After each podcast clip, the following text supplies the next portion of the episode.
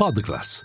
I podcast di classe editori. Dopo cinque settimane di fila in rialzo, Wall Street si prende una pausa. La nuova settimana inizia all'insegna delle vendite. In questo lunedì 4 di dicembre è il Nasdaq a soffrire di più con il comparto tecnologico che non è sicuramente aiutato dall'aumento dei rendimenti dei treasury, con quello a 10 anni tornato sopra il 4,28%. Il tutto mentre l'oro ha toccato un nuovo record intraday, Bitcoin si è portato ai massimi dell'aprile del 2022 a un certo punto sopra i 42 mila dollari.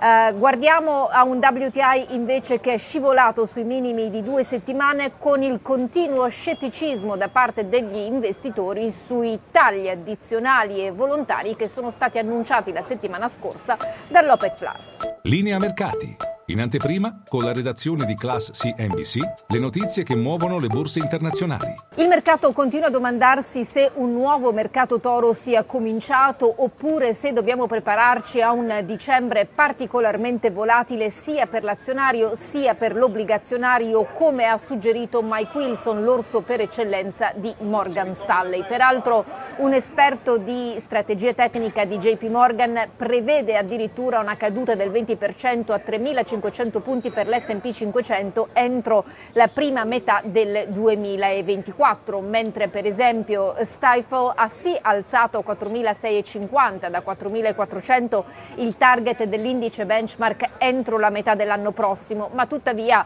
eh, quel target implica semplicemente un uh, apprezzamento di circa il 2%.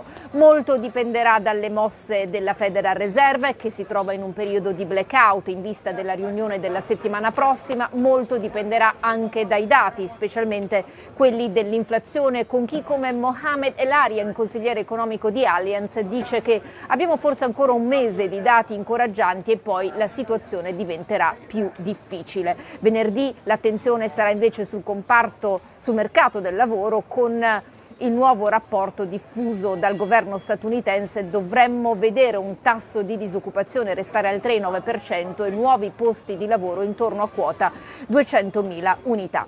Per quanto riguarda le storie del giorno, nozze nei cieli statunitensi con Alaska Air che compra Hawaiian Holdings, il primo titolo soffre un calo doppia cifra, il secondo arriva a volare addirittura del 190% se la società che acquista l'altra soffre in borsa è per due motivi, premio offerto e soprattutto dubbi che l'antitrust americano finisca per ostacolare anche questo deal come fatto con altri in passato. Guardiamo poi a Uber che accelera in borsa perché dal 18 di dicembre entrerà a far parte dell'SP 500 da cui peraltro esce proprio Alaska Air tra le altre società. Spotify invece viene premiato in borsa grazie all'annuncio di un terzo round di esuberi e di 1500 persone pari al 17% dello staff. In un memo il numero uno del colosso dello streaming musicale ha spiegato che serve efficienza, dunque serve ridurre i costi per garantire una redditività costante. Mette invece sotto pressione forse anche perché Mark Zuckerberg ha venduto titoli del social per la prima volta in due anni. Evidentemente ha deciso di far cassa alla luce del forte rally del titolo che da inizio anno ha guadagnato circa il 170%.